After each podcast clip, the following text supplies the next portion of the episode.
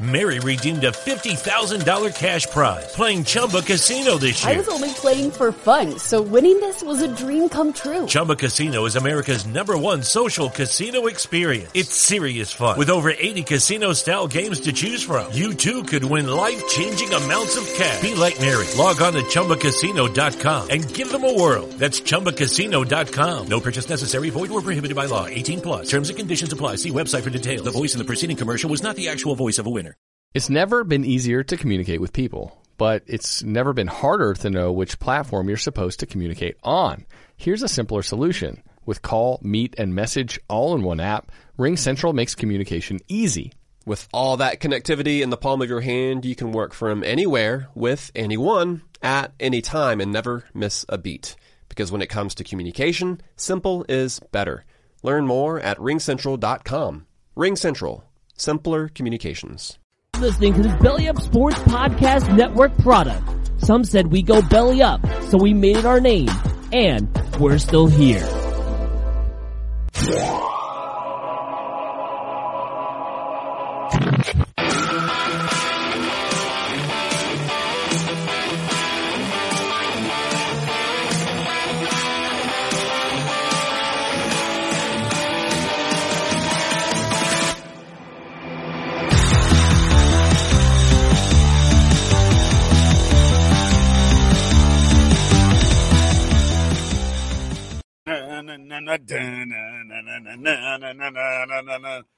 Welcome back to another episode of the Scoreboard Addicts podcast. I'm Nick, and with me, as always, is Anthony the Rook. And unfortunately, TJ couldn't make us, and it will be Just the two of us. We can make it if we try. I, I, I hate when he's not here, but I love that music. I know. That's an awesome Same. song. One time, me and TJ sang it together because you weren't here. That's the soundboard, and we didn't have the music ready, so we just sang it. well, uh, an interesting week of sports this week. Obviously, uh, I actually saw something recently. I, I don't recall who it was, but it was an athlete who doesn't. I mean, obviously, he doesn't like baseball because he was like, "Is July the worst month for sports?" And it was like, "Yeah, if you don't like baseball, but." Honestly, for me, March is the worst month for sports because all I hear about is fucking college basketball, which really doesn't fucking matter. And I got to hear about a bunch of kids that will never play pro sports playing a game that I honestly have zero respect for and little regard for. So You're just hate hater. March. Uh, I, yeah, I hate March. I hate. March awful. March Madness is a waste of everybody's energy, and I hate hearing about basketball. It's the easiest sport ever invented. Be tall, automatically good. Well, some of those guys aren't tall in college basketball, which makes it more interesting. Yeah, it's not interesting at all. They're not going to play pro sports. It's Doesn't watching matter. It's still a lot of fun. It's like watching college baseball. It's even it's even more tedious than watching college baseball. now, college basketball is great. It's great to gamble on. It's People not. College gambling. basketball exists so that basketball. couldn't play basketball hey, can watch hey. people that look like them play basketball. Hey, I have a rebuttal here. All right, I let Go you ahead. talk. Uh, You talk- watch basketball from 12 p.m. to 12 a.m. It's 12 hours of basketball. It's amazing. Sounds Everyone awesome. takes off work. No one wants to work that day. It's it's. I love college basketball. I love March Madness, and you're a crazy person for not liking it. So, bas- basketball in general sucks, and you're not even talking about college basketball where they score less points and are less talented. Oh yeah, it sounds great. well, that's your take on it, and it's wrong. So I don't understand how they're seven feet tall and they still can't score more than like 65 points in a game where it's like a technical to give somebody a dirty look. I just I don't get it. But I digress. Baseball is going. Football spring uh, summer camp just started. Uh, mini camp is over. Veterans have arrived for every team in the NFL, and we're all here to witness it. Um, So, what do you want to start with, counselor? Let's start with the New York Yankees in the Subway Series. The Subway Series was. I, I got to be honest with you. It's the World Series, right? It's lost a little luster for. championship. Uh, if you're a Mets fan, the Subway Series is definitely your World Series, considering you're probably not going to see a World Series victory in your life. Um, but I digress. I'm gonna I'm gonna be honest with you. It's lost a little luster for me. It has. I remember being a kid. The, the, the only way you would ever for for our younger listeners and uh, our older listeners will remember this. Before I believe it was 1996, the only way a National League team would play an American League team in the same city would be if they met each other in the World Series. or if they held some sort of exhibition game, which didn't count. Um, 1996 rolls around and baseball moves into interleague play um, with a bunch of other additions like the wild card and things like that. Interleague play wasn't the only thing, but interleague play was still scarce. It didn't happen all the time. So, on I, if I remember right, though, the Subway Series used to be in May every year, and it was like a week and a half apart from each other, where they played in one stadium, and then a week and a half later they played in the other stadium. Yeah, typically what it would be is uh, they would have interleague would be either May or June, sometime in the year. Uh, when interleague would probably it would just be interleague for two weeks without the entire league, whereas Right. now it's interleague every single day, which has changed recently with the when they moved the Astros over to the American League. They started doing interleague every day. Um, but yeah, back then, and the best was when you would have the Mets and Yankees would play on one weekend, and they would play the following weekend. And if there was a rain out at Yankee Stadium, say the first day on, on the first weekend, they would then play a day night doubleheader at two different stadiums on the same day, which never really happened before because usually doubleheaders just happen in the in the same ballpark, you know, day night. So that was one year. I think it was I I'm going to say 98 and 99. Well, we actually no, it was 2000 because it was when the Mets and the Yankees won. Uh, they both went to the World Series against each other. They had the they had uh, the Subway Series earlier that year, where the Yankees they they played the first game in Yankee Stadium, and then everyone traveled and left and went to to at the time Shea Shea Stadium, and they played the, the second game there at night, which was which has never happened, which is just a cool thing, weird thing where everyone just got the train and took the train over from from the Bronx to, to the Queens, and that was a lot of fun To the Queens. Um, to the Queens. So was that the year? If I if one year, George Steinbrenner, rest his soul. By the way, nice line and cool.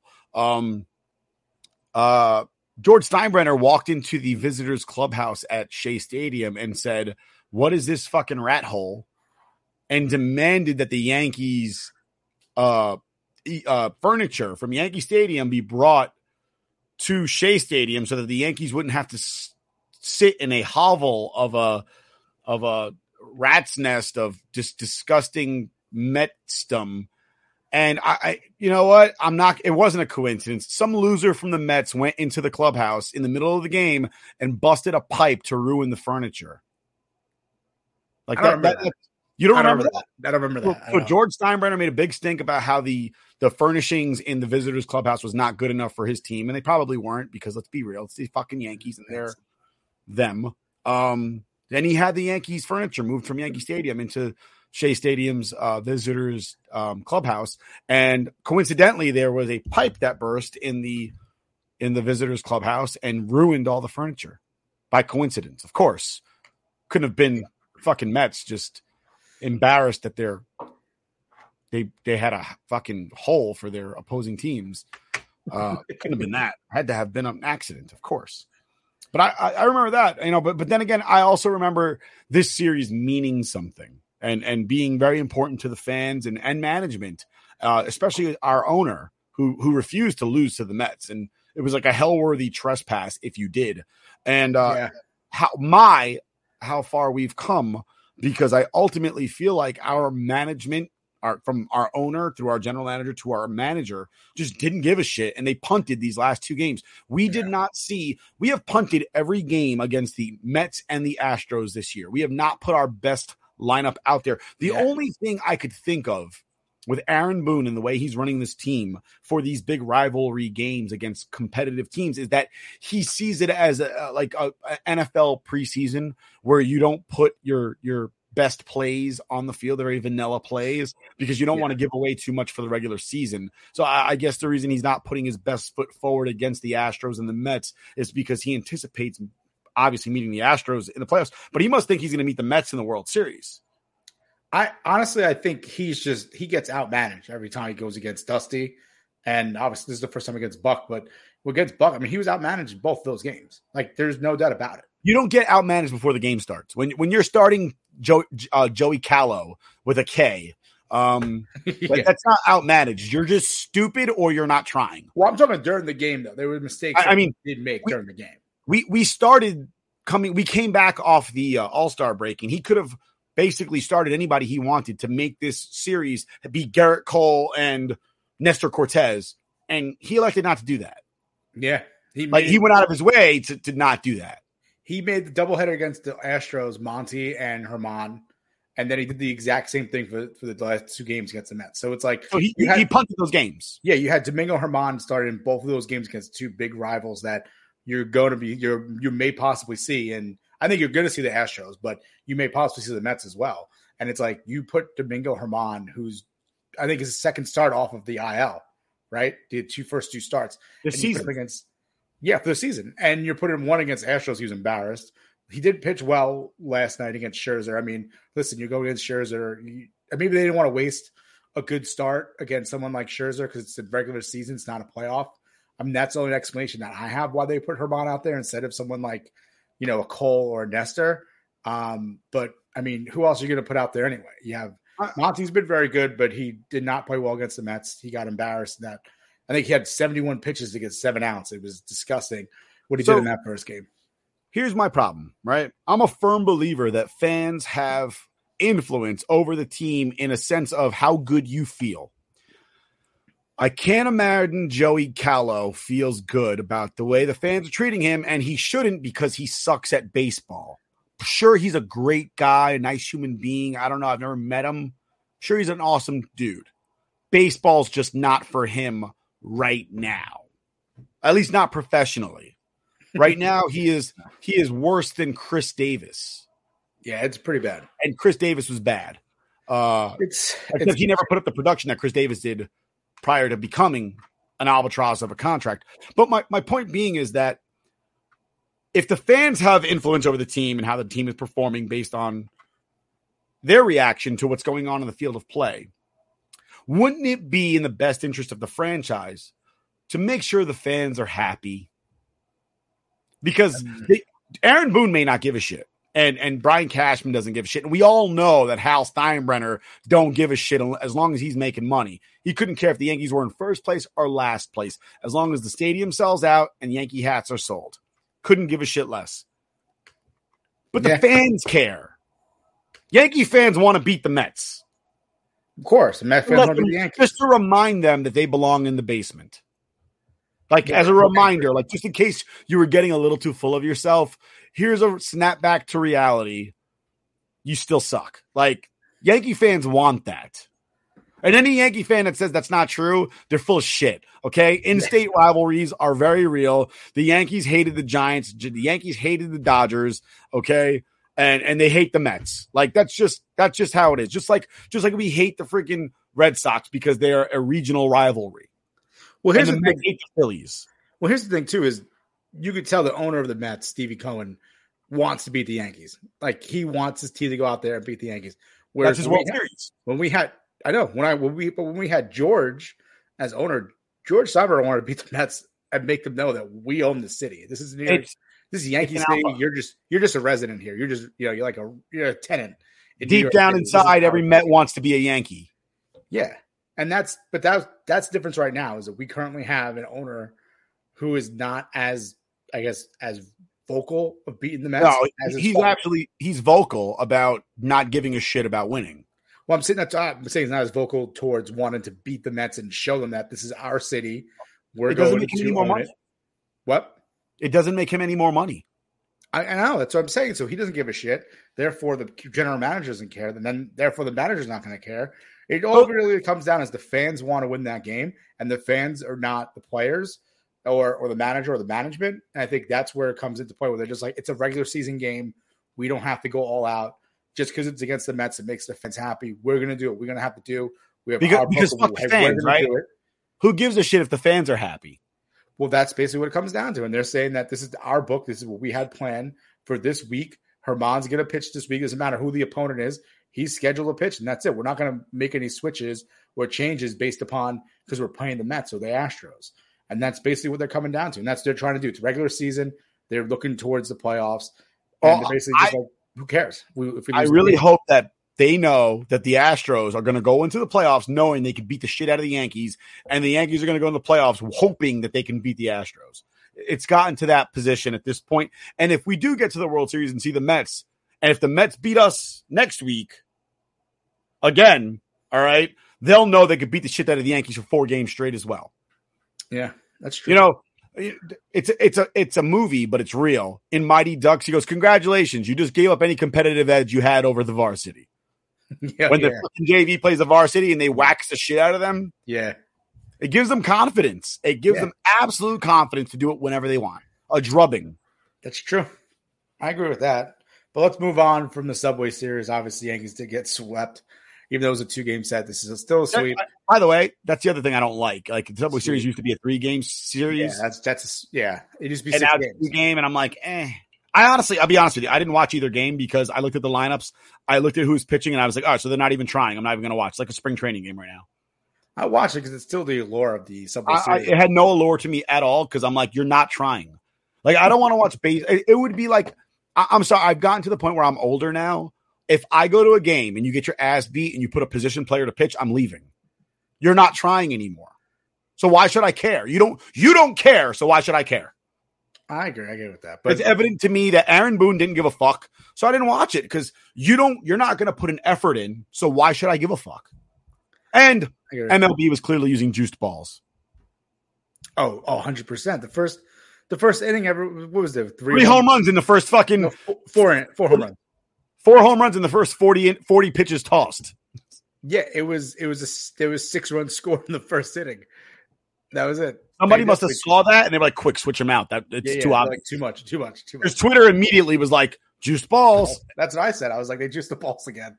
But um, moving on from the Subway Series, obviously, we'll see what happens in a couple weeks. The Yankees, they'll be at home. Maybe they'll change things up and give uh, get some sort of competitive edge against the uh, the Mets again. But what happened now?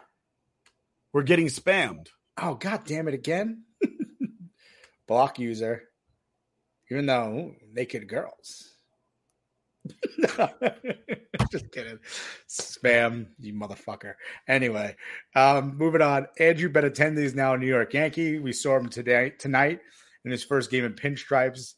His first at bat, he got uh, shook out looking. Benny So- Blanco in the Bronx. Yeah, Benny Blanco in the Bronx. So, um, what'd you think so far? This obviously they won the game one nothing or a walk off home run by Judge.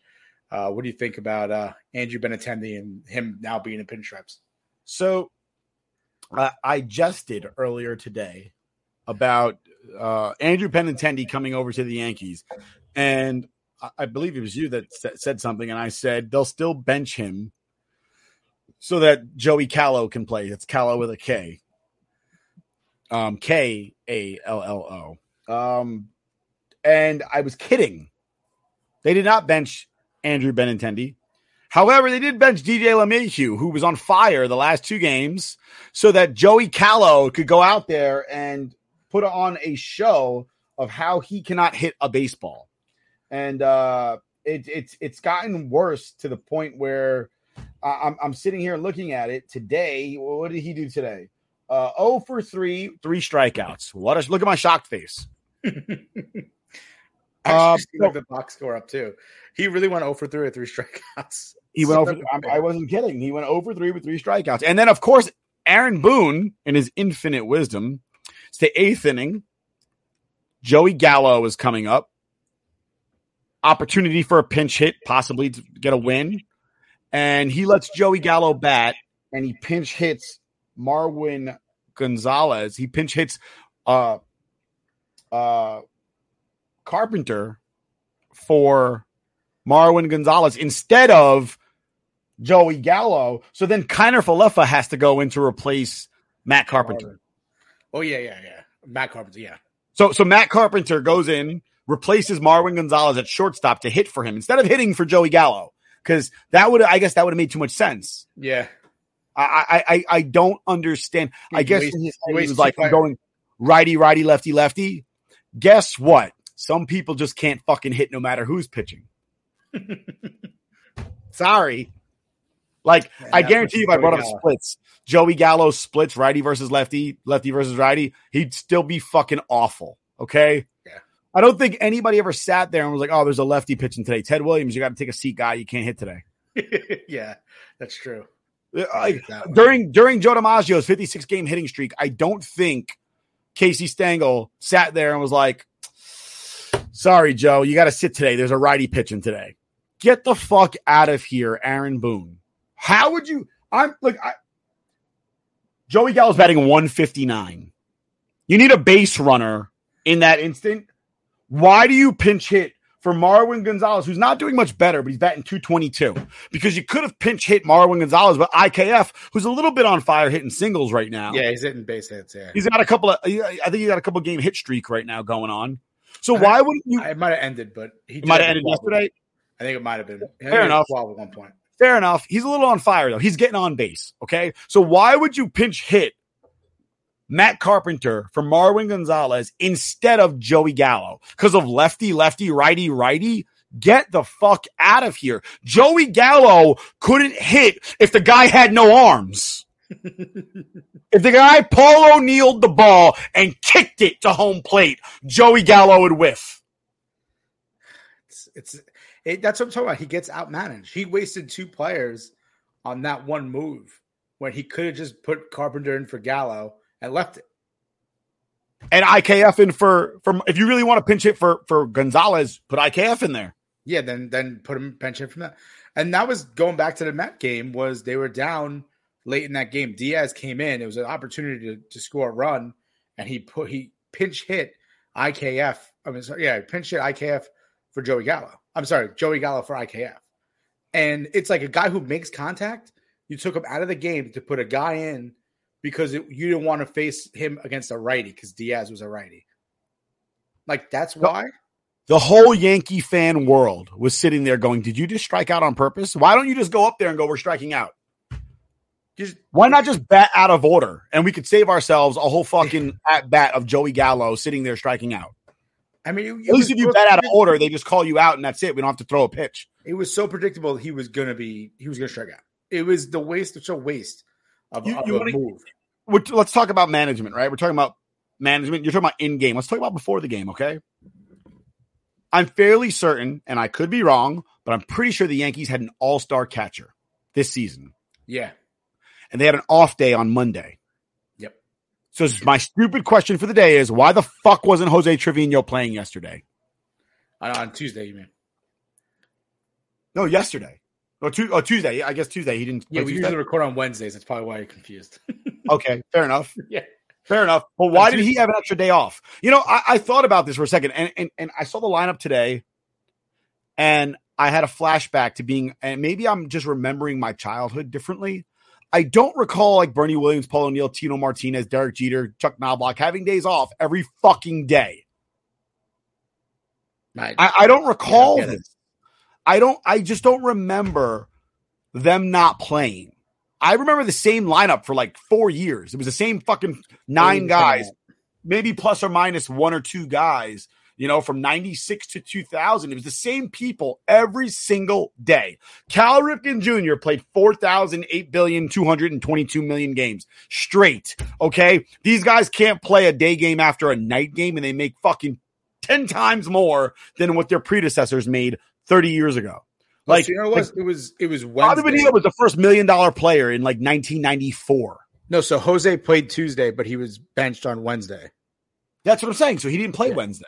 He didn't play Wednesday, yesterday. but he played Tuesday. Yeah, so you're right. You're yesterday. No, you said the off day Monday. You're right though. He had off day Monday. So, so again, he had off back-to-back. day on Monday, played on Tuesday, off day on Wednesday. Why? It wasn't a day game after a night game. It wasn't fucking Cole pitching. Why?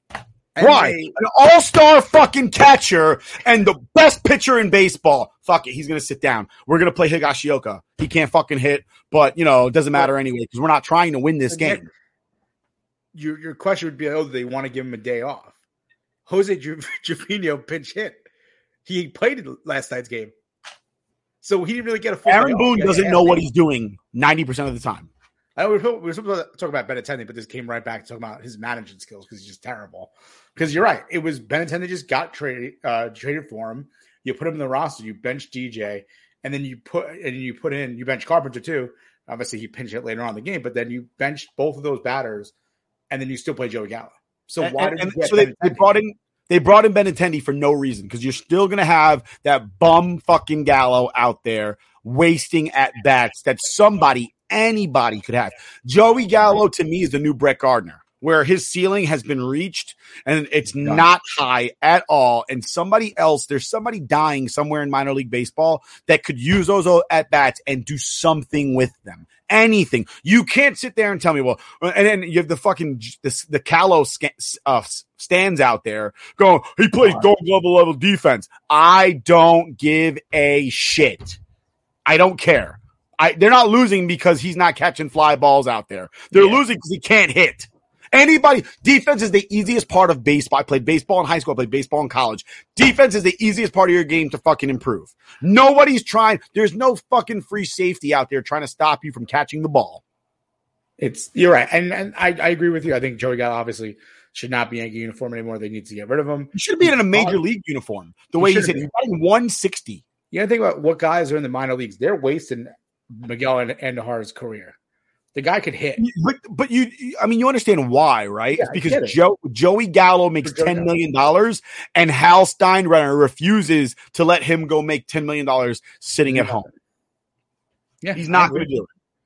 I agree, but I mean, I, I think it's a good move putting Ben Tendi in. We were talking about this before as well because we were talking about this off uh, before we started recording. Was that uh, people on Twitter were saying that well, Benintendi only has three home runs, guys. If you don't understand why they they acquired someone like Ben Benintendi, then you need to understand baseball and not call yourself a baseball fan. Just call yourself a Yankee fan. Don't call yourself a baseball fan because we're both baseball fans. We get it. Andrew Benintendi is not acquired to be a power hitter. He's there to be a contact guy. The reason why we have holes in our lineup is guys like Joey Gallo who can't make contact.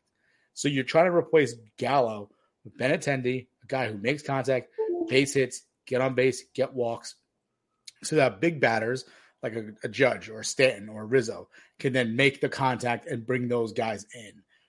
You need contact guys to be an all around great baseball team, and that's what Benintendi is going to bring to this team. He's going to bring them contact. He's going to bring them on base percentage. He's not. You're not going to see these strikeouts, the 0 for three with three K type of days with a guy like Andrew Benintendi. I know it was ironic that the first at bat he had as a, as a Yankee was a strikeout looking, but that's not going to happen very often. You know, and, and I think people need to understand that we're not acquiring this guy. That every player is going to be power hitter, and every player is going to crush the ball. Benintendi is a contact guy, and that's very important for the New York Yankees right now to have a guy like that either leading off or batting second in front of those big bats like Judge and Stanton. I see you're You looking around. What are you looking for? Yeah, I saw I saw something. I, I want to say MLB posted it. Um but they did a side by side of of Benintendi and Gallo. Um Well, I have the numbers here. Do you want to see the numbers? The average? yeah. Batting average, Benintendi's 316, Gallo's 159. You have on base percentage of 383 for Benintendi, and you have on base percentage of 282 for Gallo. Slugging percentage is 390, uh, 393 for Benintendi. Gallo is 339. So he's slashing better than Joey Gallo in every one of those categories. you know, and and and it's it's the only people sitting there saying why did you get he has no home runs are the people who are analytics nerds that look at things like OPS. Yeah. Everybody on your team cannot be a 40 home run hitter. Yeah. Aaron Judge right now is leading Major League Baseball in RBI, if, I, if I'm correct. Um, you don't get RBIs if the guy in front of you hit a home run. You get one RBI. Yeah. You get one RBI. So if you hit 50 home runs and nobody was ever on base in front of you, you have 50 RBI. You know what that's called? It's called not winning baseball. You know how I know? Ask Mike Trout, ask Shohei Ohtani. Nobody's ever on base in front of those two guys. Ever. Agreed. Okay. So the, the long and short of it is right now, actually, Pete Alonso just passed Aaron Judge today. Yeah. Most good. I think I RBI in just Major looked League up- baseball. But Aaron But he Judge leads the AL though. Judge and he's leads the AL. 83. By my estimation, as a baseball fan, I've been watching baseball for 35 years. If you have 40 home runs, over 100 RBI, and like 80 runs scored, you fucking rocked. And you're batting 280 and above, you rocked the league that year. You rocked it. If you drove in over 100, yeah. I remember being a kid, Bernie Williams and Paul O'Neill drove over 100 every year Mhm. every year. And they didn't hit 40 home runs. They hit 28, 30, maybe 32. They weren't really power hitters cranking them out. but they hit with runners in scoring position, and that's that's how you win ba- baseball games. You don't win by swinging for the fences, launch angle, OPS. You don't win that way. You know how I know you don't win that way because the Oakland Athletics created that shit, and the last time I checked, they haven't won a World Series since the '80s. That's true. That is true. All right. All that shit about, oh, Moneyball works. No, it fucking doesn't. They were the best of the worst. Look at the division they played in when they started making the playoffs. There was nobody left. A Rod left Seattle. Texas had nobody. Yeah. All right. And and the Angels were good for one season, and that was it. And and the one year the Angels won, what was that, 2002? 2002. Yeah.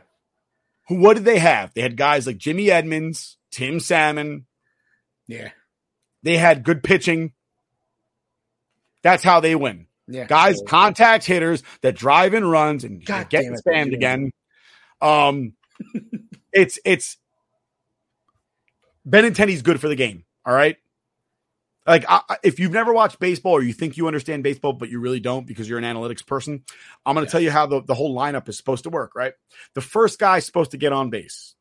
The second guy is supposed to move the first guy over. Oh, That's where Jeter was great because he hit the ball to the opposite field, which is almost guaranteed to move the guy over. Yeah. All right. The third guy is supposed to either drive the first guy in or continue to move him over to the third base. And the fourth guy is supposed to score the first guy. That's how baseball works. In case you didn't know, I just gave you how one through four work on a Major League Baseball lineup. You're not supposed to sit there and be like, well, the first guy is going to be really slow as shit, but he'll hit 50 dongs with nobody on base. Do you know why Rickey Henderson let off? Because he stole bases. because he was the fastest fucking human being that ever walked the face of the planet Earth. Rickey Henderson laced him up one day, looked at Jesus Christ, and was like, Jesus, 20 bucks says I got you in a sprint. And he beat his ass. He beat him. Uh, All right. So Benintendi is good. He gets on base, plays plus defense, and is a contact hitter. You know what is? I think he has like a 400 batting or close to like 350 and above batting average with runners in scoring position. That's Okay. fucking crazy. That is crazy. and Joey Gallo has like a zero. Joey Gallo has less hits than Aaron Judge has home runs.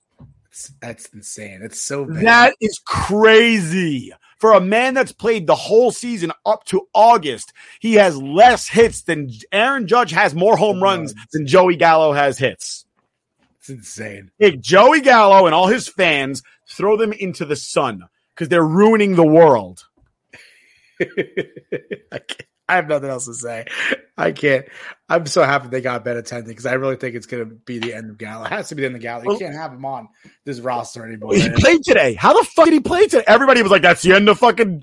That's the end of uh, Joey Gallo. His last at bat, he struck out." They were talking about yesterday. Well, well, Nick, you know that um they were off Monday, and then DJ played two straight games, so he needed a day off. Somewhere in the world, Cal Ripken Jr. is just like, man, day off. What's that? I think I got a lap dance from her once. Like, Yeah, yeah, yeah. Like what the hell? but anyway, I digress. it's the trade deadline. What, what, what else are we talking about with the trade deadline? Who's who's on the move? a move just made. Tyler Naquin from the Reds just got traded to the Mets, and along with him was Phil Diehl. So they're they're over at the Mets now. They're now Schedule that World Series. that was a trade that was made. There's uh, obviously Juan Soto's a big story. There's a lot of um, rumors swirling around him. Dodgers are in on it. Seattle's in on him. San Diego's in on him. So Yankees have made an offer. Uh, they claim sometimes they're all sources, all over the place. They say Yankees made a really good offer. Yankees didn't make a good offer. Yankees. I heard from Jeff Passan said that the Yankees made the best offer. Yeah, I heard that too. But then I also heard another person say the Yankees are not offering enough prospects for the Nationals to get Juan Soto. So And that I might be true. Tell. But that and that might be true. If the Yankees aren't offering enough prospects to get Juan Soto, that very well may be true. But let's be honest, can't both be true? Can't can't you also not be offering the the most uh, enough products to get the guy and also still have given the best option? Yeah, I didn't say that properly. So another another report came out saying that the the uh, the Padres, Dodgers, and Seattle are offering more prospects, uh, top prospects than the Yankees are. So the Yankees would be offering more prospects, but not offering top prospects, which is what My the- top prospect is better than your top prospect. then my deal's still better than yours. Even if, if you give me your top five prospects, but they all suck, and mine is I'm giving you one and it's the Yeah. best. yeah. I mean, no, I, get- don't, I don't know. I don't know what their prospect pool looks like right now, yeah, I don't know. but I'm just saying is I, I Jeff Passan tends not to be the guy to bullshit, and he's the one that said it. No, I don't not. trust reporters, but, but. I, I kind of trust Jeff Passan. Yeah, no, I agree with that. I just don't. I just don't know. There's just so many different reports and sources and rumors about going around about what's happening with Juan Soto. I think only time will tell at this point. We're not going to really know what the true offers or where everyone stands at this point. Um, you know, uh, obviously, the other name is Louis Louis Castillo, and there was a report today saying that now the Reds want to. Uh, I think it was like Buster Olney or one of those guys that said now that the Reds want to stand pat with him. They want to keep him in the Reds organization. They actually don't even want to trade him. Another name for the Yankees is Montas from the Oakland A's. So Yankees are obviously always in on these type of people because everyone's always looking at the Yankees to improve their team to make that World Series run. And the Yankees have always been known to make a big splash at the trade deadline, except for like last year when they only trade. Well, actually, they did trade for Rizzo at that point, but Joey Gallo was their big, uh, you know, acquisition last year, which kind of stuck. And they got Rizzo on a rental, which he actually he ended up panning out and playing pretty well, and then getting the contract this year. So, um, you know, it, it is what it is. I guess just only time will tell when it comes to these rumors. Is if you if you're on Twitter all day long, uh, look looking at MLB and refreshing it, and you're just you'll see rumors from everybody. You can't So- believe what's true. You don't even know what the hell's going on at this point. couple things. One, the first thing I want to say is I was against Gallo coming to the Yankees the moment I I. heard about it. When they Because traded for him, I hated it. I like. I said we already have Stanton. We have a guy who strikes out, plays right field, and fucking hits home runs. Like why? Are, even when we got Stanton, I was like, we already have Judge, the same fucking guy. Like, what are we doing? Yeah, here? that was it. because Yeah, I'm a firm believer in one, two, three, four. Like if everybody's the same one through four, then then there's no diversity whatsoever, and you're going to get the same result every time. You're going to get some games where you score eight runs and a a lot of games where you score zero. Yeah, which is what happened Um, last but- year. But But- uh the, right now, the Marlins are apparently having a fire sale, Are they who they as well as the Detroit Tigers. the Tigers are. We actually got that last a couple weeks ago. I went back and listened to the show. You were talking about how the Tigers would be one of those teams that people would pick from. Uh, we were talking about how the Yankees, where the Yankees could pick from to improve Mm. their team, but we had said that the Tigers are definitely one of those teams that would give up. But there's not no one there for the Yankees to take from the Tigers to improve the team. So They don't have shit. Yankees won't Um, be making any deal with them. the Marlins don't either. The Marlins pretty much have said uh, that we'll trade everybody but Alcantara, Well, I mean that's I mean that's smart. Alcantara has been which which Awesome, which to me is like okay, Alcantara. You only have two good players, and the other one's on the disabled list and can't be traded. So like, the fuck are we doing here? Like yeah. Jazz Chisholm, that's it, and he's injured right now, and and Yeah. Alcantara. So who else on the Marlins am I trading for? yeah. This isn't the 2003 fucking Marlins where you got Josh Beckett and fucking, you know, Miguel Cabrera, Dontrelle Willis. Nacho Willis, yeah. You know, this isn't like what the fuck. you- Like, what am I looking for on the fucking Marlins? You know, what'd be really interesting because I think he's a free agent this year, isn't it? Ohtani. If like they were to make a move together, I don't think he's a free agent this year. He's a free agent two years. oh, the year after. I know he's coming up in free agency, but imagine him getting moved away from the Angels. Um, happen, but that'd be fucking crazy if someone was. I'll that. tell you this right now. I get. I could. I could see him doing what Trout did and signing a contract with like the Oakland Athletics. There, there are some players that just don't want to be anybody. no, but he claims. I mean, there was reports that he does want to move on from the Angels. He wants to go somewhere to win. He doesn't want to just sit back and just. Well, then why the fuck did he sign with the Angels in the first place? Because last time I checked, the Yankees offered him a great deal, and he was Yeah, like, he "I don't want to be the second Japanese guy on a team," which is the most racist thing I've ever fucking heard. but whatever, it is what it is. He because he didn't want to play with with Tanaka. Oh, right, right. Yeah, yeah. Well, here's the thing crazy about Mike Trout was this this week the news came out that he has that rare back condition that apparently is going to linger throughout his career. He's going to not like he's like dying or anything. He he said he came out. He was like, he's going to be like like Don Mattingly. yeah, he's has just working with it. Like you know, Listen, I, I have it and make zero it's better. tears to shed for Mike Trout. Mike Trout had the opportunity to be a face of baseball, and he decided he didn't want to. He could have taken baseball to a more prominent level than it is right now, and the best player in the in the game decided to let baseball fall to third in our country, and fucking basketball is more watched than baseball right now. Well, the only thing about Mike Trout is whenever they mic him up, they always ask him about the weather. Like apparently he like really likes the weather and like he's good at telling. He likes being able to go to the mall and nobody knows who he is. He said it. He's But- like, I love going to the mall, and I I, I can go to the mall in L.A. but it's like it's just weird. Nobody like, goes to their games, so how would anybody ever know who he is? But he's like just so uninteresting too. Like he's the best player in baseball. He's extreme talent, five tool player, and then you mic him up and you ask him about what the clouds are in the fucking sky. I want you to know Derek Jeter's boring as shit too. He is too, but it wasn't. Derek Jeter is like, just want to put my best foot forward. Good Lord willing, I'll come through. I want to thank my teammates. Like it's the scripted fucking thing from Bull Durham. Every fucking time Derek Jeter opened his mouth, it was that fake story because Derek Jeter's a selfish guy and he thought he was the greatest thing since sliced bread. But he gave you the fake, the fake essence, like he was like a really good dude and he wasn't a good dude. He was a really bad dude. That's why he fired a dying man from the Marlins when he became president. Um, I don't know who does shit like that. Guy lost a kidney and had cancer, and he's like, "You're fired." What do you mean you can't scout? You're fired. oh, you just come on. I just come out of nowhere just talk about Jeter. What I'm just saying is like my, Mike Trout's not interesting, but neither is Derek Jeter at all. He's not interesting at all. There's the same, and neither is Aaron Judge. Aaron Judge's boring as shit. eh, I don't know. I feel like Aaron Judge. Asked Aaron Judge, like Aaron, uh, some kid is really upset that you might leave the Yankees. Well, there's plenty of other players to root for. Most boring motherfucker I ever met. He's like Roger Maris boring. Well, he was he would had that canned answer because he doesn't want to allude to that he may be leaving the Yankees and get the fans pissed off from halfway through a season. You know, Next season, I don't blame him for that. next season it'll be Aaron. You won the American League MVP. How does it feel? Pretty good, I guess. Nah, he's better than that. They mic'd him up during the All Star game. He was pretty good. He wasn't he wasn't boring. His mic went out actually, but Stan was Kermit pretty was pretty funny at the All Star game. All right. Well, Kermit Cole, but uh, but I don't feel bad for Mike Trout and his back injury. God and, damn uh, it, We're getting spammed again. Yeah. Um, I uh, another one. holy shit. Um, Mike Trout with the back injury. I, I, I it's very unfortunate for Mike Trout, but Mickey Mantle played an entire career with a torn ACL.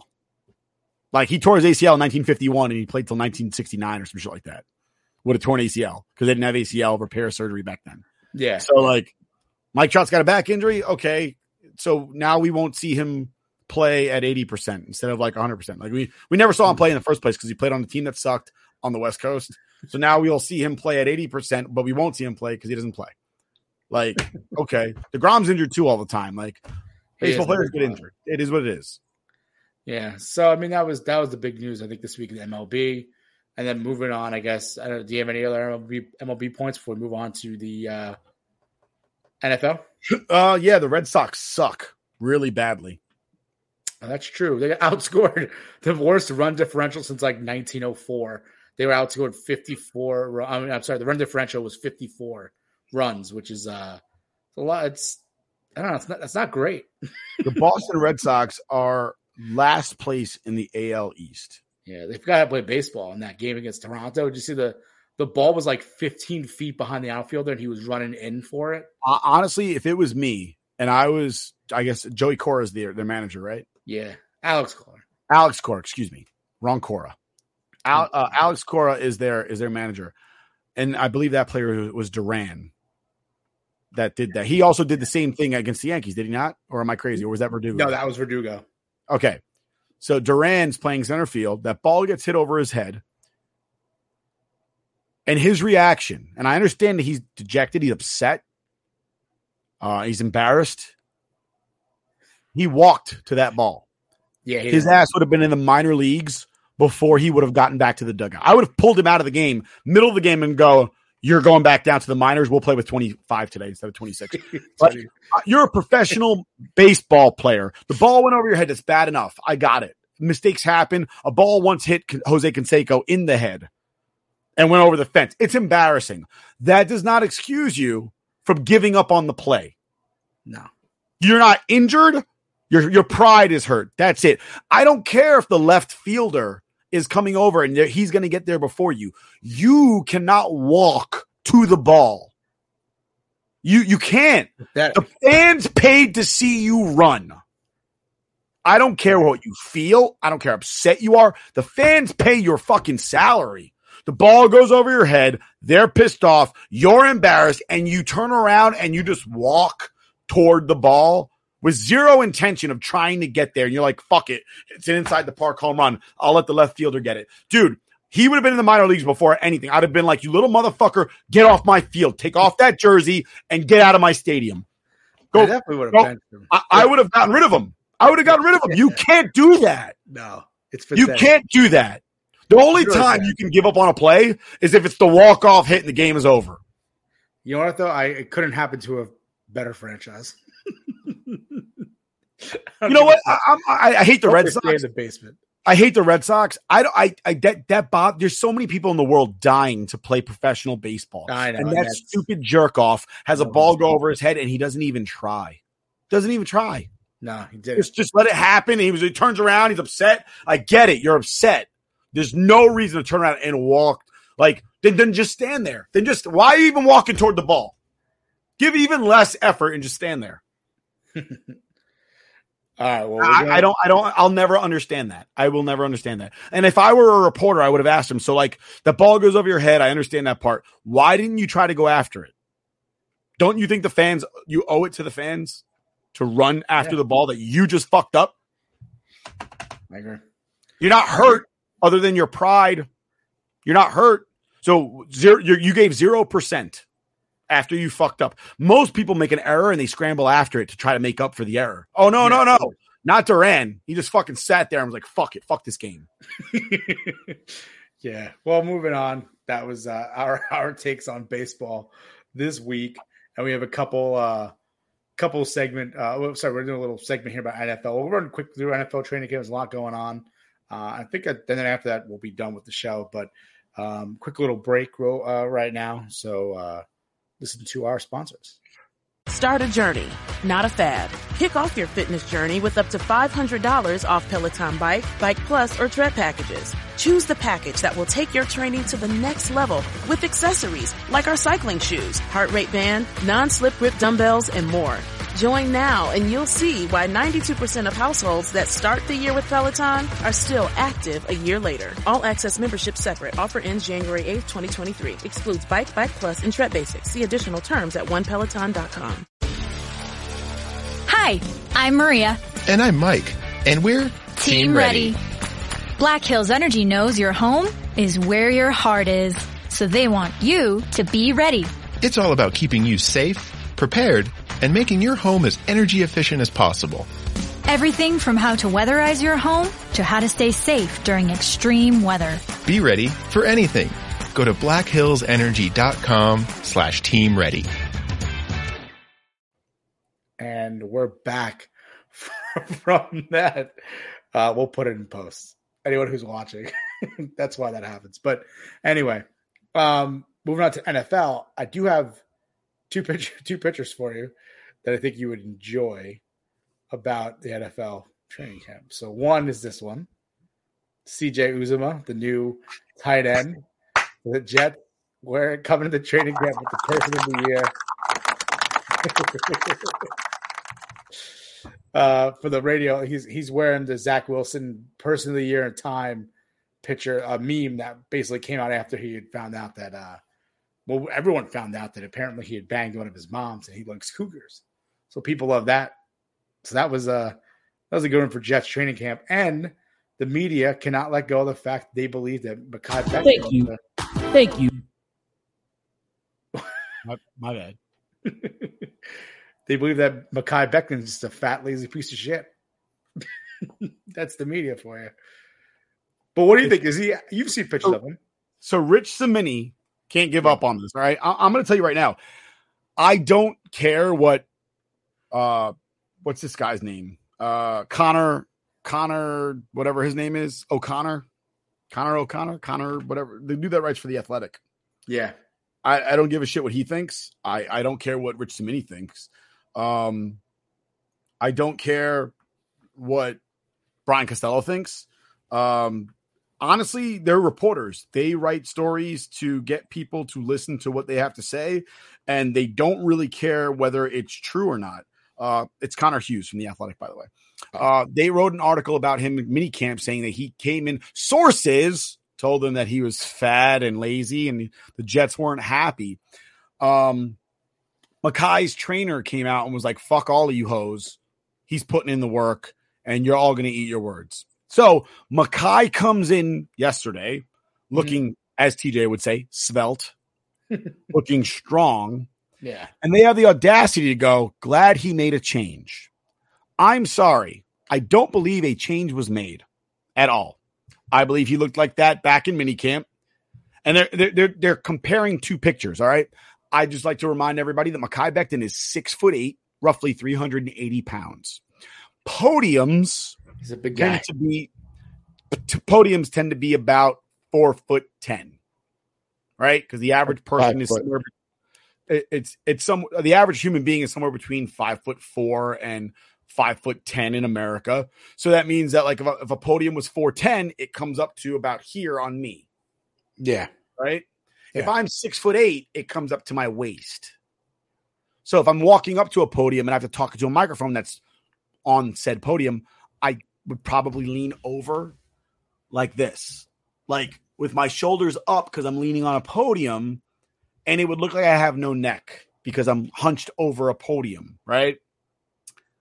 Furthermore, Mekhi, they, the, the picture that Connor Hughes picked was Mekhi Becton leaning over the podium in a big puffy blue shirt that said Mekhi Becton, fat, lazy, nobody likes me, and it with a circle around it Yeah. was that was what the shirt said. And um he had a scruffy beard and scruffy hair. He hadn't gotten a haircut.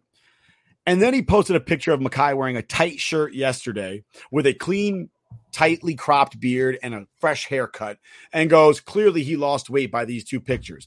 I don't know if Connor Hughes realizes this, but if I wear a baggy shirt, I look fat. If I wear a tight shirt, I look somewhat skinnier, depending on what I'm doing. So those two pictures don't show any evidence whatsoever. And then somebody commented, "Yeah, you could tell by his neck. He's like this. What the fuck could you tell from his neck? He had a beard like this, and he's like this. But what was the difference between those pictures? How long was it between those pictures? Six weeks, and they're saying that he lost forty pounds in six weeks. I got news for you, ladies and gentlemen. That's really not really healthy. No, it's not. And then today, this was the the, the coup de grace right here. So all of the reporters backpedal because they can't admit they were fucking flat out liars. I mean, their credibility is bad enough already being part of the one of the worst groups that our country has to offer, right? The two worst groups being reporters and politicians. Uh, both of them feed off of the failures and suffering of other human beings. They're awful human beings in their own right. Um, but they backpedal on the oh, good thing Mekhi changed his ways. He looks good right now. Cimini posts today that Becton is out of shape and had Yeah. to take a knee and drink water. I don't know if Rich Cimini knew this, but today it was like fucking 95% humidity Yeah, it was and it was like 90 something degrees outside. And Mekhi Becton is six foot eight, 380 pounds. I went to the gym today. All right. I'm not a professional athlete, but I, but the, my job does require me to be very physically fit for what I do for a living. And I have to go to the gym or else I'll lose my job.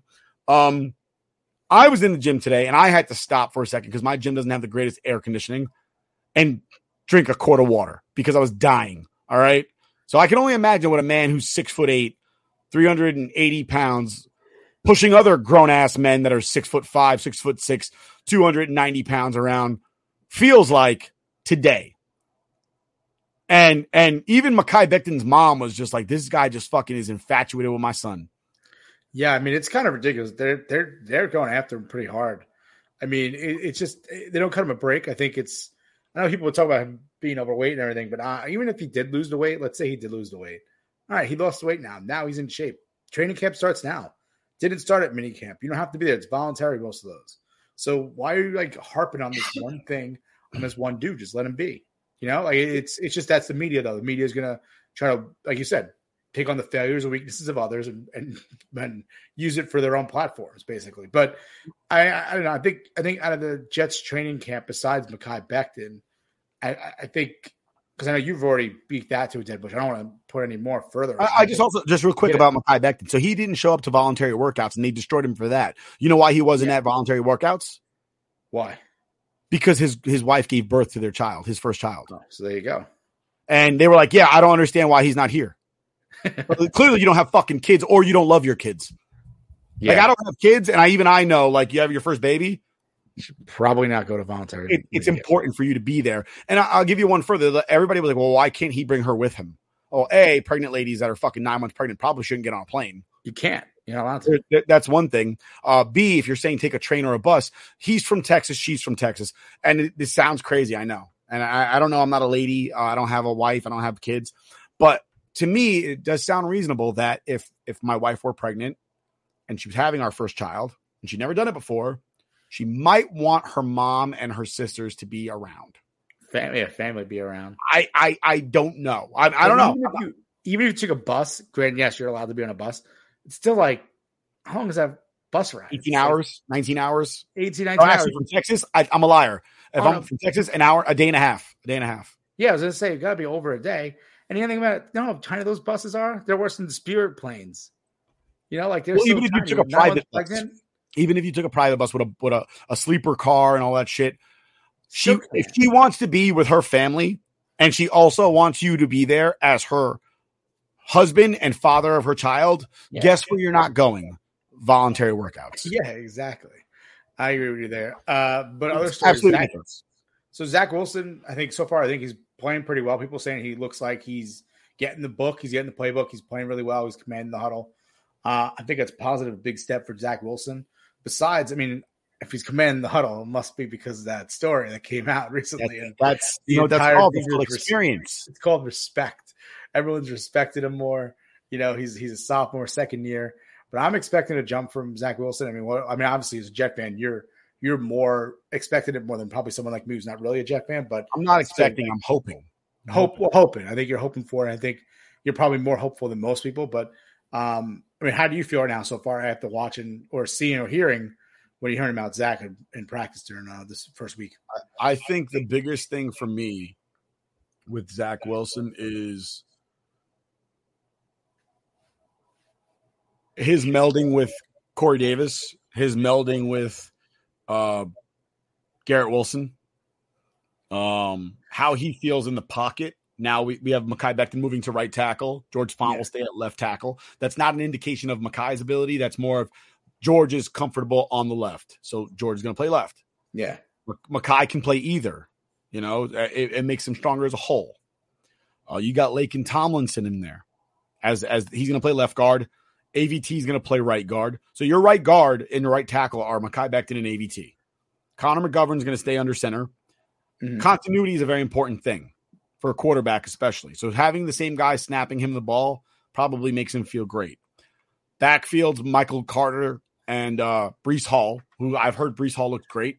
Yeah, I heard he's Um, he's looking really good. Yeah.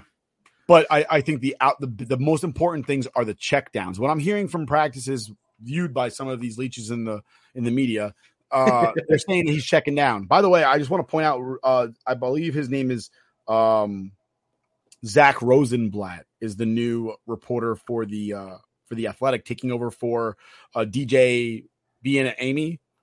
Um, and uh, so far, I, I liked what he had to tweet. He's he's he's like the anti Cimini. we're like we're like Simon like Z- Rosenblatt said something like Zach's taking a lot of pressure today from the right side. Uh, but just be advised that you know AVT and Mekhi Becton are not on the field. These are the backups getting beat by the starters on defense. Cimini would have been like Zach Wilson getting sacked all over the place, Oh. mostly from the right side, Wait, and would have left off the fact that Mekhi wasn't playing. no, no, that's not that's not even if he, he did do it. I saw that Oh, today. I, saw Did someone I think I think it was Cimini. He wrote he was like Zach is facing a lot of pressure. Not like knowing what to do. Like pretty much bad mouthed him. And then From- there was from the right side? else- And there was someone else that tweeted below, like right below him. Someone posted the picture of both of them tweeting basically at the same time, and he was like, "the, the line isn't completely there, and the receivers aren't getting space." And then like someone's like, "But why are you blaming Zach Wilson?" Pretty much like, the Yeah, receivers, Yes. receivers weren't getting space against defenders, so you don't have you have nowhere to throw it. You have the offensive line that's Actually, it, it, was Rich Cimini and Zach Rosenblatt, and the tweets were uh, yeah. Rich Cimini said, "Mekhi Becton has been laboring through the early portion of practice. Offensive line drills took a knee off to the side." well, that was the Becton one. I'm talking about the Zach Rosenblatt said, "Mekhi Becton has had to take a breather a couple of times already today, looking good physically, but still working on his stamina." Yeah, I saw that one too. But there And was that- one, the there's- I think- dichotomy of I think it's of both of them too. Jets The same thing happened with the Zach Wilson thing, where Cimini was like he's facing a lot of pressure, not knowing what to do with it. But then it's like Rosenblatt was like, it's the offensive line's not there, and the receivers aren't getting any space. So what is he supposed to do? Like he's not that he's not handling it. It's because the, the team around them is not playing well, and they're It's probably, it's probably the same account. That was Justin Gray that that shared that little uh, dichotomy of of Jets uh, media coverage, Yeah, Jets media Uh, coverage definitely. comparing Zach Rosenblatt, who's new again to the uh, to the Athletic, to Mm-hmm. Rich Cimini, who has shat on the Jets for thirty years. um, but uh, I, I mean, I, what I'm uh, the Jets signed Kwon Alexander today for So some linebacker depth. they need Uh, I think it's linebacker depth good- too. the- the Jets. good pickup. I mean, he's not going to start. They're going to start No. Quincy Williams. They're going to start C.J. Mosley, but I don't believe that Jamien Sherwood or Hamsah Nasirildeen are in uh, in any position to start yet. Um, I do like Hamsah Nasirildeen a lot. I'm a big Florida State fan, as you can tell. I have my Seminole shirt on, and he played uh, at Florida State before he tore his leg up, and watched his draft stock fall tremendously. Obviously, he played safety at Florida State, so he's still. I mean, a, a year into the league, you're, you're hoping that he picked it up, but it's the NFL, and some of these guys, obviously, most of these players have been playing their position for multiple years, not one. So Yeah. he, he played safety previously. Now he's playing linebacker. Uh, I, I, I, you could try to sit there and make it seem like it's easy. Uh, I don't want to do that. There again, CJ Mosley played linebacker for three years of college, if not four, and probably all of high school. So we're talking about seven years playing linebacker and then playing professionally, you know, before you're good. Yeah, And and Hamsah Nasirildeen and Jamie and Jamien Sherwood, both safeties actually in college. They're, they're they got one year professional as linebackers. Pump the brakes on how good they're going to be day one. You know what I mean? Or even year two. It just And the not- NFL, people always get hurt. People always need breathers. So having Kwon Alexander as a linebacker depth is definitely a solid move for the New York Jets. Absolutely, I, I, I, and I like Quincy Williams. The Williams brothers and both of them are, are very tremendous. The defensive line looks great uh, on paper. Yeah. Um, the Jets had a little thing the other day about like who uh, they, you know, they, they do a thing where when the players walk onto the field for practice, they hold up a little sign that says like, "What's your favorite meal?" or "What'd Yeah. you do this summer?" And the question was, "What did you do this summer?" And some of them, like Zach Wilson, was like, "I went to Idaho with the boys. We did, uh, I did, you know, we we Yeah. did a couple practices." He went Um, down with the boys, Bang Cougars. Yes, uh, CJ Uz- Uzomah said the same thing. I went to Idaho with my boy Zach Wilson and the and the other guys. Yeah. But then they got to uh, Double J, Jermaine Johnson. He goes, "I was in the gym putting in work," yeah. and a lot of guys were like, "I was here, I was working." And and to me, even Zach, Zach and CJ and um, and Uz- Uzomah, that is not Mosley, um, and Braxton and Garrett and and Denzel Mims, who's been the star of training camp the last two days. yeah. Um, they all went to Idaho. They had a good time with with the great one, Wayne Gretzky, and apparently they went Oh, back right. to his house. Yeah, he was there. Um, but the, even they were working when they were there. They, they yes, they had fun. They did team building events, and and I come from an organization that we do team building events. You know, obviously you team build when you work, but at the same time, like if you don't like each other off the field, it makes it harder to work together on the field. So I think that's a big thing. Like the chemistry off the field, be, believing in one another because you want your friend to do well. You know, I mean, like when there is wide receiver quarterback beef, it's it's not a good thing. Like I, even even in the Rex days, I never felt Santonio Holmes really liked playing for the Jets. Braylon Edwards, on the other hand, loved it, but I never felt Santonio Holmes appreciated the fact that he got to, that he was playing for the Jets. Uh, Le'Veon Bell never appreciated playing for the Jets. You know, I don't think Le'Veon Bell or Santonio Holmes ever appreciated playing football for any team. It was just Yeah. their job. You know what I mean? Yeah. I agree. which is that. why their careers ended the way they did. You know, you, you can kind of tell what guys really love being, and generally it's the guys that end up with the same team for a very long time, even despite their talent level. You look at somebody like David Harris, ended up with the Jets forever because he he enjoyed playing for the Jets. You know, Yeah. Uh, and there's a lot of guys like that. So uh, that was good. These guys saying, "Hey, I, I, I spent time with my other teammates. I, I, I was in the gym. I was working out. I was studying film. That's what I did during my summer vacation. That's awesome. And my last thing about the Jets is they asked CJ Uzomah, like, how's the thing going? And he goes, I actually live two doors down from Zach Wilson. So I'm going to be at his house eating dinner a lot or eating, getting meals over there. I guess he assumes the cougar that's leaving Zach's place is going to make breakfast for both of them. At Lisa Wilson. How do you feel about the Giants going in? So yeah, I was going to say we're going to take a quick break one more time to run along here. Um, and we'll be back. We'll talk about the New York Giants and some other NFL storylines. Mary redeemed a $50,000 cash prize playing Chumba Casino this year. I was only playing for fun, so winning this was a dream come true. Chumba Casino is America's number one social casino experience. It's serious fun. With over 80 casino style games to choose from, you too could win life changing amounts of cash. Be like Mary. Log on to chumbacasino.com and give them a whirl. That's chumbacasino.com. No purchase necessary. Void where prohibited by law. 18 plus. Terms and conditions apply. See website for details. The voice in the preceding commercial was not the actual voice of a winner. Hi, I'm Maria. And I'm Mike. And we're Team Ready. Black Hills Energy knows your home is where your heart is. So they want you to be ready. It's all about keeping you safe, prepared, and making your home as energy efficient as possible. Everything from how to weatherize your home to how to stay safe during extreme weather. Be ready for anything. Go to blackhillsenergy.com slash team ready. All right, and we're back. Uh, I want to start with this first before we get to the New York Giants. The uh, I, you definitely saw this as I was tweeting this out a few times, but Aaron Rodgers transformation to Cameron Poe. if anyone, if anyone knows me, I'm a huge Nick Cage fan. I know Nick Cage. Everyone's always like he's horrible actor, horrible movies. Con Air was incredible, and I love this every moment of this. Con Air, con shit. Con Air, Con Air is amazing. The Rock, come on, look at this. Cameron, he looks Rock just- is great. The The Rock, Rock, is, is great. Uh, Face Off, Face Off is a good Nick Cage movie too. Look at Face. Off is a good Nick Cage. movie. almost identical. Look at this. The- I don't have the full beard is too thick, What's that? A beard's a little thick. Yeah, his beard's a little thick. and he's But- not as ripped as Nick Cage. Apparently, No, apparently Nick Cage. Nick Cage was pretty shape. vascular. I don't see that in Aaron in Aaron Rodgers. Yeah, that's true. And the funny thing is, someone also said he actually also looks like Scott Stapp uh, from Creed. Is that his name? Scott Stapp. And they say that. Oh, is that Nickelback? I might have fucked That's that up. Nickelback. That's the wrong one. No. Um, can you take me higher? Please come now. I Yeah. think I'm falling. You're lonely, lonely, lonely, lonely. so that was the other. That's that got a was- great. uh, that that that that was that um on that that song has an awesome riff. That's a great. I actually, Hold me now. I'm six feet from the edge, and I'm thinking. That's got a great riff. What's the name of that song? Uh, I forgot.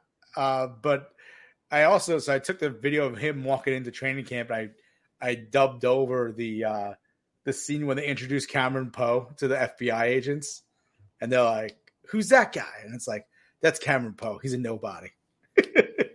I'm like, "This is." I've never seen Con Air. You never seen Con Air? Never seen Con Air. Oh my god, dude! You Not a Nick Cage it. fan. I've never seen Gone in 60 Seconds either. Oh god, in sixty seconds is awesome too. It's That's got Nick Cage in it. It can't be that awesome. It's not National Treasure, so it can't be that great. It's National Treasures is awesome too, both of them. Um, Yeah. but no, that one has It's Angelina Jolie, Robert Duvall, Angelina Jolie, in Gone in sixty seconds. So Giovanni other than Robert. Duvall, like I don't like Angelina Jolie either. Giovanni Ribisi's in it too. Okay, I like Giovanni Ribisi. You should watch Gone in sixty seconds at Con Air, and if you haven't, anyone who has not seen either of those movies, go and watch them immediately because those movies are great. And when I mean great, they're great in like a cheesy way. But but let's move over to the New York. Apparently, Giants. that's a remake. By the way, what is Gone in sixty seconds? yeah. I think it is. There's another movie from '74. Yeah, it's yeah, yeah, because it's all about stealing cars and stuff. It's pretty good. Um, so moving on to the New York Giants. New York Giants have a lot. The New York Football right. Giants. New York Football Giants. We got new coach, new GM. Uh, not a lot of salary cap. a lot of guys. Same old up. quarterback. Yeah, yeah. We have Daniel Jones as a quarterback. Uh, people call it the Jones comeback season. I don't know about that. Uh, offensive line obviously improved. They drafted Evan Neal. Uh, the defensive line got a little bit better. They drafted uh, Kayvon Thibodeaux.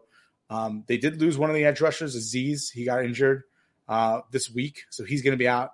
Uh, they also lost Daniel Bellinger, who was a tight end. He's a rookie tight end. And I think he was out of San Diego, either San Diego State. Yeah, I think it was San Diego State. Um, they drafted him later on. He looked pretty good uh, during the uh, rookie minicamp. They had him working with Daniel Jones. They had good chemistry going, but he got hurt. So those it's going to be Ricky Seals Jones as your starting tight end going into the season, unless uh, Bellinger gets healthy between now and then. Uh, then you have him will come off the pup list.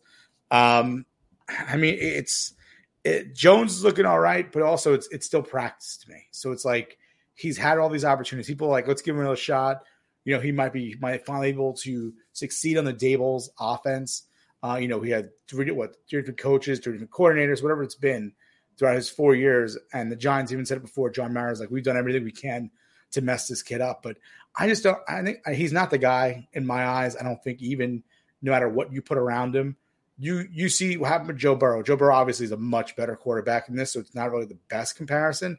But they had zero offensive line on that team, and Joe Burrow took that team to the Super Bowl, despite that offensive line. Now Daniel Jones' offensive line that was horrible, horrendous last season, one of the worst, and they could barely score three points. Like what what what is missing here? I get the offensive lines. It was difficult to play behind the offensive line. He was always in the pressure. He's probably always running scared. But you still got to be able to do something when you see shittier teams with barely, you know, shitty quarterbacks and they're putting up points. You know, 15, 20 points, and the New York Giants are struggling to score three to 10 points, uh, more than that in a game. So I don't I don't think Daniel Jones is that guy. I'm still gonna be that person that's gonna say they're not a fan of Daniel Jones. I don't I don't think he's the guy. I don't think he's the one who's gonna make a big step this year. I think after this, Giants will still be looking for a quarterback. Um, and, you know, some of the storylines I, I, think was Kadarius Toney. He's been looking pretty good right now. They had a good, they had a nice play recently over the top of one of the, the Giants DB. I can't remember the name, but Daniel Jones did throw a dime on that pass, but he's you know Kadarius Toney had to come down with it. It was a really tough play. It was a really nice catch, but like I said, once again, it's still practice. I want to see that translate to an actual game. See them when they're wearing pads on see them against live, uh, you know, football speed, NFL speed players. Um, and you know, when you're not playing against your own teammates. Um, Kenny Golladay had a actually a really nice play. I, I, was watching it earlier, and he just dropped the ball. Like I don't, I, I don't know what else you could do about. It. He didn't have any touchdowns. Toney didn't have any touchdowns last year. It was the only time where, hopefully, the only time we could say that Andrew Thomas had more touchdowns than both the Giants' leading receivers. Uh, that does not happen again next this year. Um, but I mean, right now the Giants they're in rebuild mode. I'm not looking. I'm not looking like a Giants playoff team. You know, not really looking at that right now. Uh, I think Daboll is definitely the guy to help the Giants get to being better. I could probably see about six, seven wins maybe out of this team, maybe even less than that, but I wouldn't say more than that uh, for this for this Giants team. Uh, but there's some promise coming out of the training camp so far, and I think that's Kadarius Toney. I'm going to tell you right now, I will always root against that kid. I know you will because of what he said about Henry about Ruggs. the whole Henry Ruggs thing. I don't feel like that kid deserves to be in the NFL.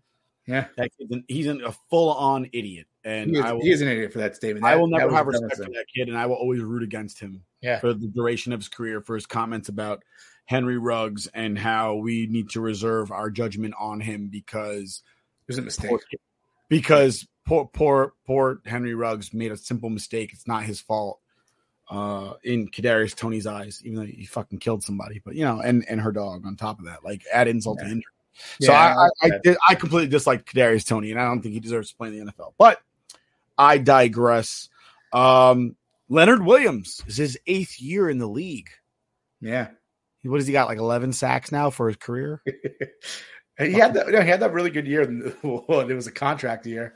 I think he had a, a few sacks there. He was. You call that pulling a Muhammad Wilkerson? Yeah, that's called. I want to play really well, get my money, and then not play well again ever after that. So, but uh, you know, it's back, back when he was doing commercials still. Like he left the Jets doing commercials for like T-Mobile or Google or something like that. Yeah, haven't seen him in too many commercials lately. I'm hoping there's going to be a big step here for Xavier McKinney. I'm looking for him. He's a he's a safety for the Giants. So I'm hoping that he has a big year this year. Um, I don't know. The biggest thing come out of New York, New York Giants, New York Football Giants news right now is the uh, the throwback jerseys are back. The uh, the 80s and early 90s jerseys are back. They have the early, uh, you know, they have the helmets too. the navy blue helmets with the Giants written across as opposed to the NY. So I'm excited for that. But other than that, New York Football Giants. Um, I don't know if I'm looking too forward to the season again. I just don't think it's going to be as as people are building it up to be. I still think they're going to be struggling. I don't think they're going to be. I'm probably looking at a third or fourth place finish in the NL. I mean, I'm NL NFC East here. I don't think So- it's better than that. The the Jets just released a black helmet. There's a few variations of helmets. There's And- a well, NFL re, re, uh, relaxing their rules, so a lot of teams are coming up with the the alternate helmet now, which is pretty cool. Right. Uh, and a lot of fans are clamoring for those ugly ass jerseys from the 80s and 90s that Starter used to make The bright one, right? for the Jets. Well, I, I love the logo. I love the old Jets logo from the 80s and 90s with the where the jet crosses the T. Yeah, yeah. That that's I love that. But those jerseys are the most boring fucking jersey, and I and I hate today's modern fucking vernacular where everybody's they're so clean. The fuck does that? Does that mean is that synonymous with boring?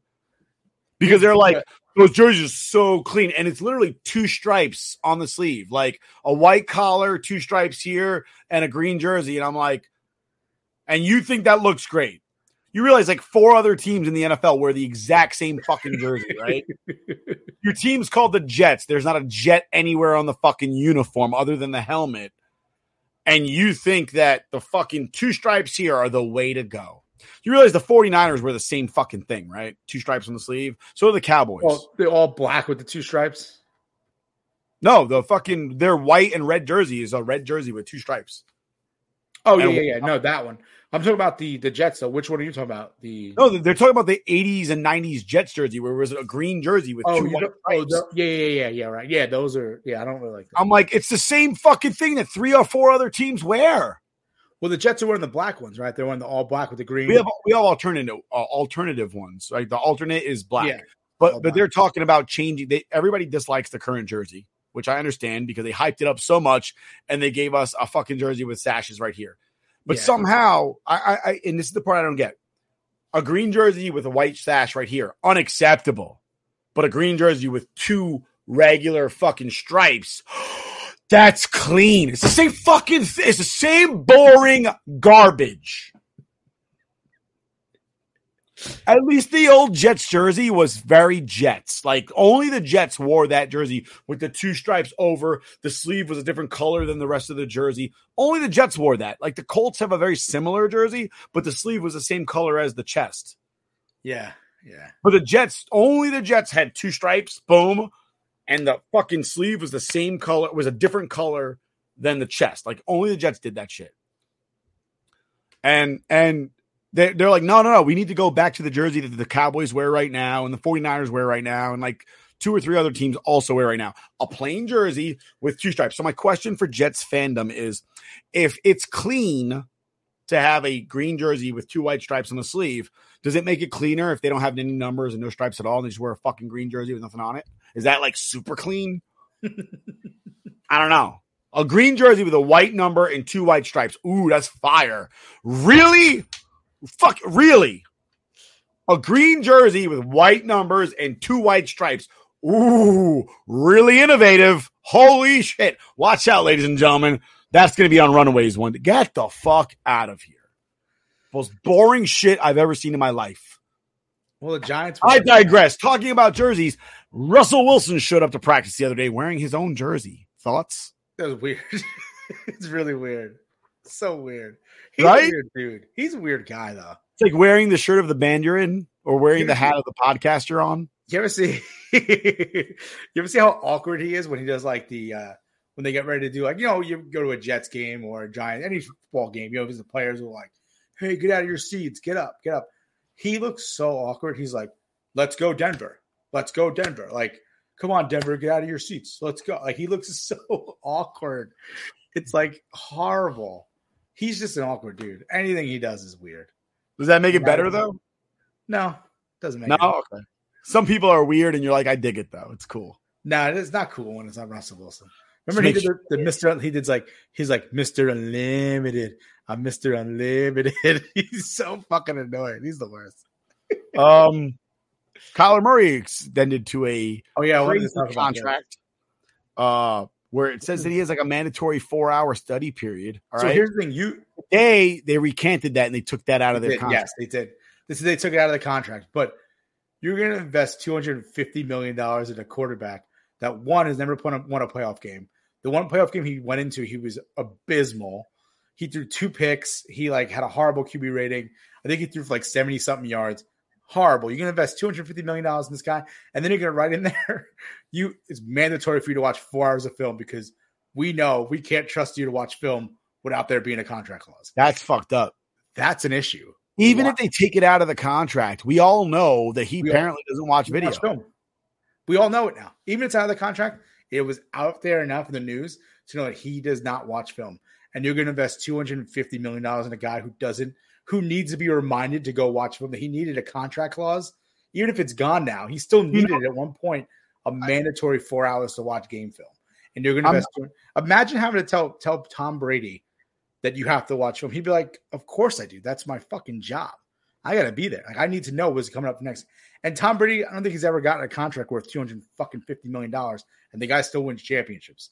All right, for the Cardinals, I would not give. I would not have given Kyle, Kyle Murray two hundred fifty million dollars contract. I- That's I just me. think- I don't think he deserves it. I think it's a stupid move. He's three feet tall. But anyway, um, one of the things that I'm thinking of with the whole contract thing is, um, it reminds me. I, I'm not comparing their talent, ability, or how they play by any stretch of the imagination, but having to put that clause in his contract that you have to watch. It reminds me of Jamarcus Russell a little bit Yeah, because that was one of his biggest knocks. Was like he doesn't watch film. yeah. You know, like most quarterbacks that are successful, at least, watch watch film. They they, they study the defenses. They they prepare for the next week's game. And Jamarcus Russell's one of his biggest critiques was that he did not.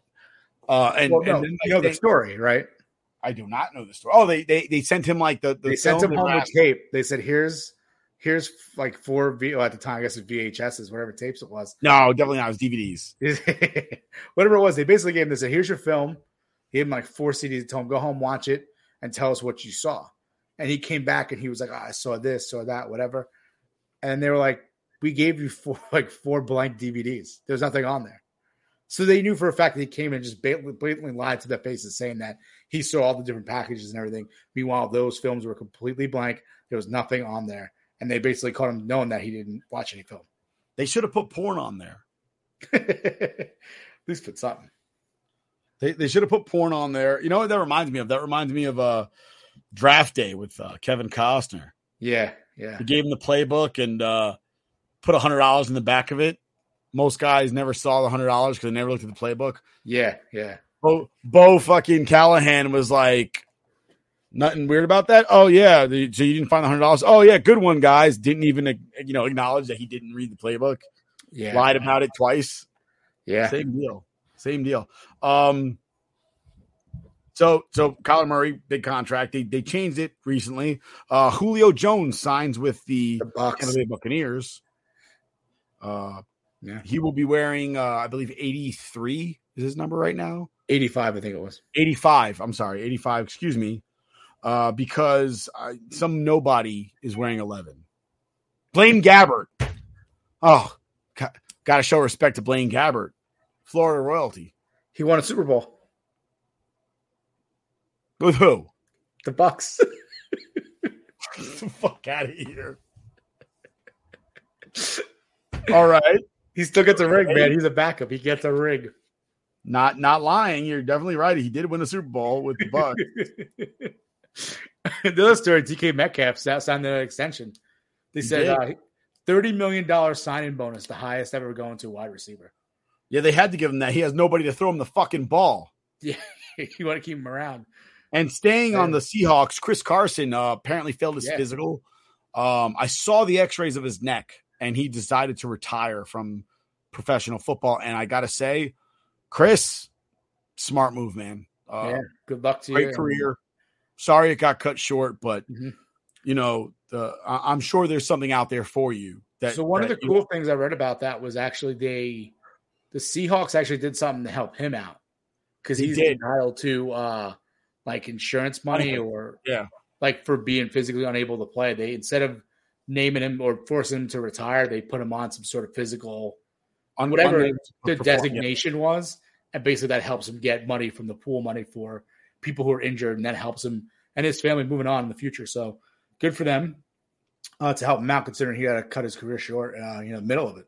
And he was a very good player, very good fantasy guy too. He's always getting traded around. People always wanted him. But I think is that is that it for the NFL stories? I think so, right? Uh, one last thing: Leonard Fournette showed up like looking like a fat Jerome Bettis.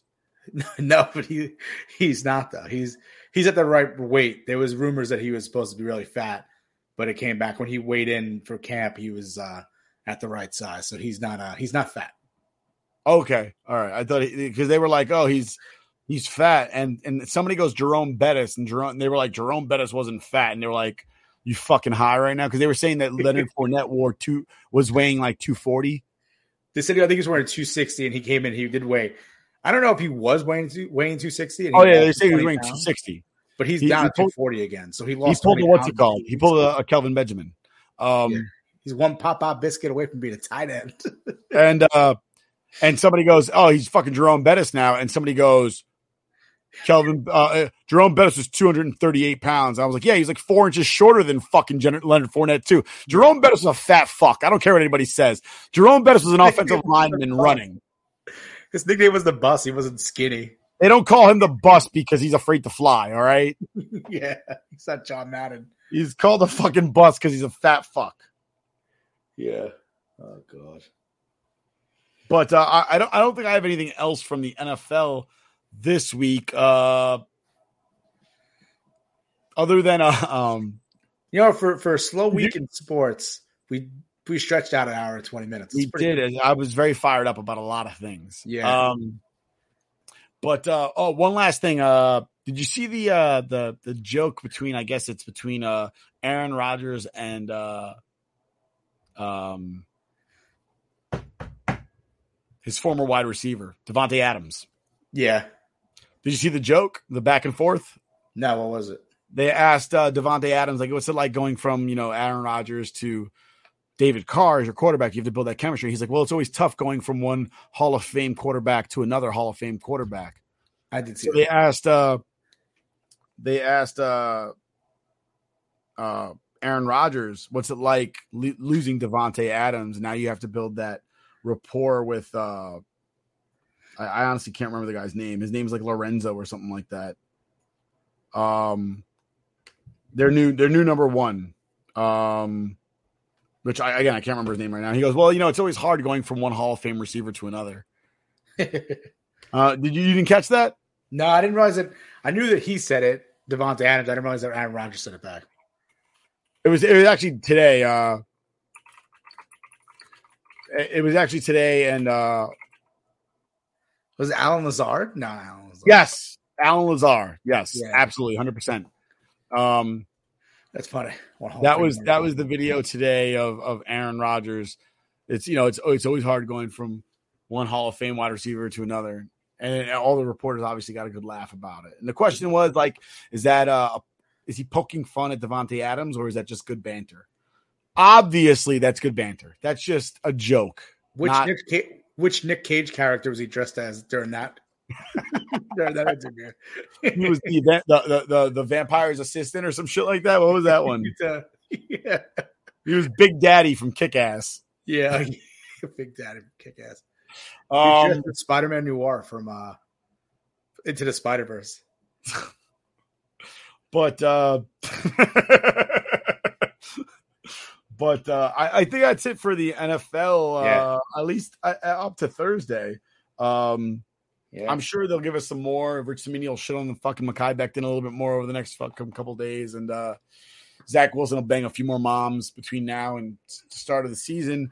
Uh, if you're- If you're out there, uh, get uh, Coach Mike Westhoff's book. Figure it out.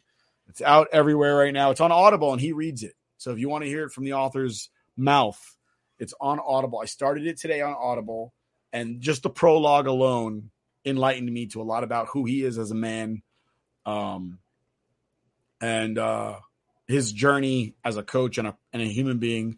And He'll be back. I- and and hopefully, yeah, hopefully he said he'll come back and we'll, we'll talk to him sometime soon. He was at camp two days ago with the Jets, Yeah. uh, and uh, hopefully we'll have uh, Coach Mike Westhoff back in a in a little, short time. Yeah, we're gonna do uh, football centric episodes too, besides the regular weekly episode. We're gonna have a Jets one led by Nick and TJ, and then we're gonna do a Giants one uh, that I'll do, and I'll probably figure out uh, find some other co-hosts unless no Nick doesn't really want to sit around talking Giants football. I mean, I will, but it won't be uh, casting them in a uh, very good light. Positive light. Neither would I be though. I I just shit on them all day. Listen, when I, I, can, I can totally talk about um about the Giants. I just Yeah. Not have anything good to say because I their quarterback is trash and their number one wide or their number one wide receiver. He's I guess he's good, but I I, I haven't seen him do it on the Giants and the number two wide receiver is dirtbag fucking kid. And uh, I'm pretty sure their new defensive end is crazy. yeah, Kayvon Thibodeaux. That kid is weird. when he showed up to the NFL draft with a Snickers fucking suit on, I was like, this is strange. I'm like, I'm, I hope we don't draft this guy. That's a little strange. And then Leonard Williams is just taking up space. Yeah, that's true. But that's that. and then for- good. I like McKinney. yeah, McKinney's really good. Uh, if Saquon can stay healthy. Saquon's, you know, he's Saquon. Yeah, that's the key though, to keep him healthy. Um, but also look for our interview. We're going to release an interview with the guys from Savannah Bananas, uh, Zach and Pico, uh, director of entertainer, and then the broadcaster who, who calls the games as well for Savannah Bananas. So look for that. That's uh, that's going to be interesting. It's a really good interview. Me and Nick just did it earlier today, and that was a ton of fun. Savannah Bananas are such a fun experience watching them. I would love to see them some play sometime in person because it just seems like a ton of fun. So I think that about does it for uh, episode 56 of uh, the Scoreboard X podcast. How did we get this far? 56. Holy cow. 56 is a lot. We do weekly. I mean, we only took a couple weeks off like Yeah. throughout the last year. So pretty crazy. 56. Good times. But we bid you adieu. Thank you for spending this time with us. We'll catch you again next week. And as always, keep reaching for the stars while keeping your feet planted on the ground. Adios. Mary redeemed a $50,000 cash prize playing Chumba Casino this year. I was only playing for fun, so winning this was a dream come true. Chumba Casino is America's number one social casino experience. It's serious fun. With over 80 casino style games to choose from, you too could win life changing amounts of cash. Be like Mary. Log on to chumbacasino.com and give them a whirl. That's chumbacasino.com. No purchase necessary. Void where prohibited by law. 18 plus. Terms and conditions apply. See website for details. The voice in the preceding commercial was not the actual voice of a winner.